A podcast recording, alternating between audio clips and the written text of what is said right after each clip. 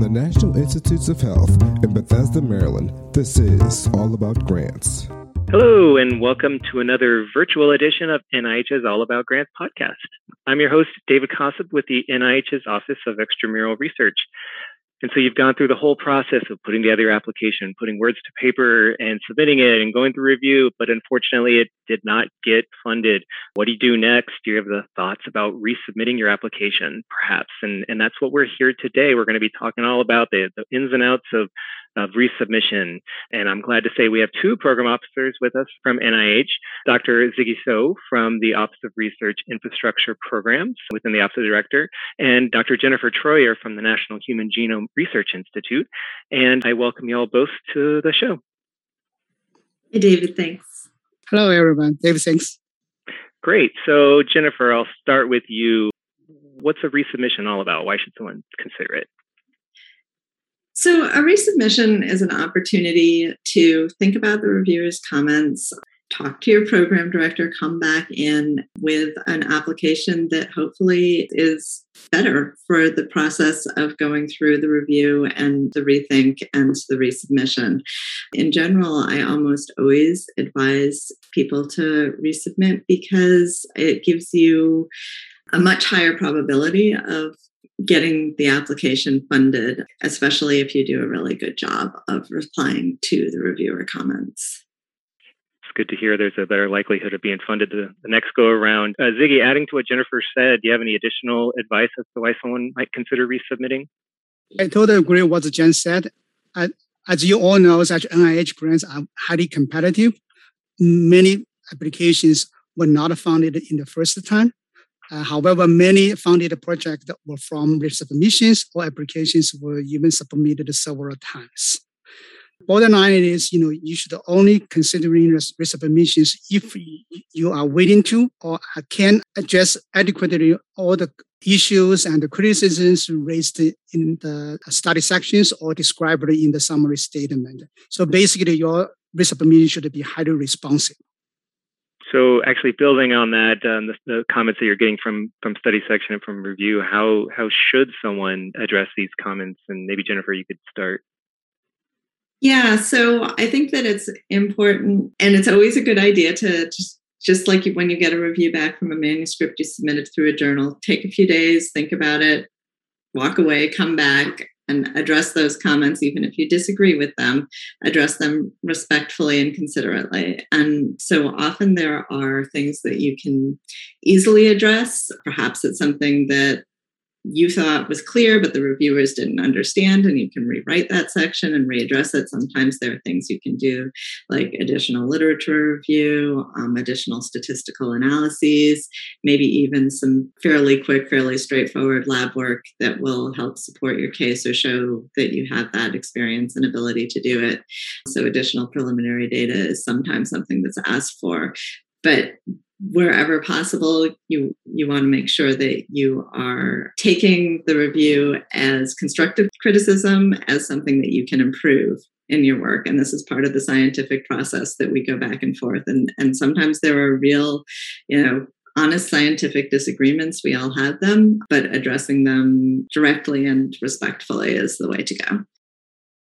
So what if and this question could be for you ziggy like what if you can't address the comments that you get in peer review? What do you do then? If you really cannot adjust the comments raised in the study sections or you know, describing the summary statement, you should, pro- pro- uh, you should provide the reasons why they cannot be adjusted. You know, a, a common example is sometimes the review asks the, questions which cannot really be adjusted by the current technologies. So, but you, as long as you can provide a sufficient justifications, you know, you should be okay.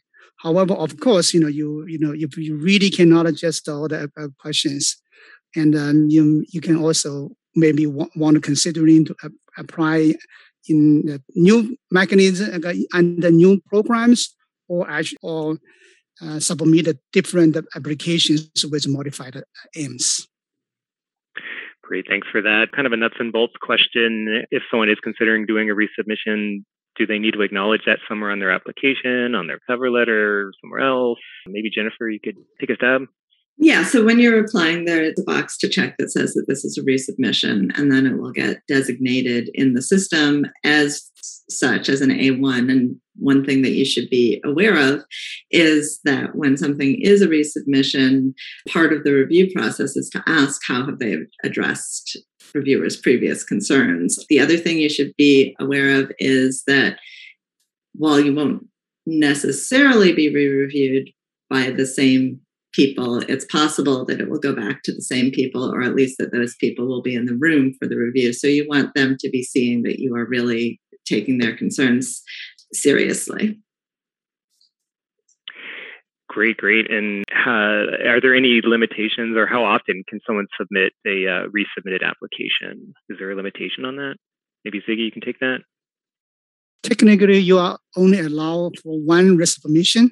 However, if the resubmission is not successful, you can submit application again, but as a new applications. Only in resubmissions you can address reviews criticism directly, but in the, any new applications you can also address reviews comments, but not mentioned in the applications. So in principles, you can submit as many as, as you can.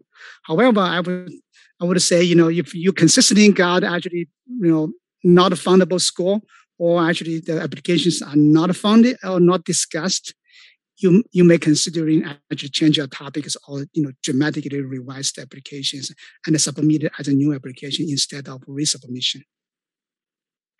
Uh, can I add to that though? I yeah, will say that a lot, a lot of the times when applications are not discussed, and this is especially true when it's a new investigator or an early stage investigator, it's because not enough detail was provided, and so that can be fixed. You can go back in and resubmit with with much more information on your approach, on your methods, on your preliminary data, um, all those things. So it's always a good idea to talk to the program director on that funding opportunity and see what their assessment is of your probability of doing better if you do resubmit based on what the reviewer's comments were. It's a little harder for the program director to help you when it's not discussed because all they have is is the written paper that you have but still we have a lot of experience in terms of what are things that are score driving what are things that are fixable and what are things that might not be Great, thank you for that. Totally uh, encourage people to reach out to their program staff. Before we end, I'm always like to get the opportunity for guests to kind of provide any last minute thoughts, uh, some stuff that we may not have hit on that you really want to mention regarding this. So um, I, I, open it up to both um, any any final comments related to resubmission that you'd like to leave the audience. So I'll just say that you know, as with anything, I think that there's always room for improvement and that's how you should see a resubmission is you've been given an opportunity to, to do even better. And really the other thing that i'm always telling people is to not just focus on what was said that was negative but also remember to focus on what was said that was positive and build off of the positives and in order to put back in an application that people are going to be more enthusiastic about yeah, I just Great. want to say actually is uh, if you considering resubmissions, you should be you know considering to be highly re- responsive, and also you should talk to your uh, program officer to understand uh, the resubmission process and the requirement and also, I would like to suggest you, you know, during the revisions of the applications, you want to talk to your colleagues, you know, within your field uh, for any scientific advice, and also uh, have your colleagues uh, outside of your field for clarity of your application. Awesome, awesome. Great advice. Well, Jennifer and Ziggy, greatly appreciate this opportunity to hear from you about thoughts on resubmitting one's application. Um, for those interested, please again reach out to your program staff. They're a wealth of information that they a great resource for folks. And we also have information on our uh, NIH grants page. Just search for uh, resubmission application and, and you should be able to find a lot on the policy and other good information. Thank you again. This has been David Kosub with NIH's All About Grants. Bye.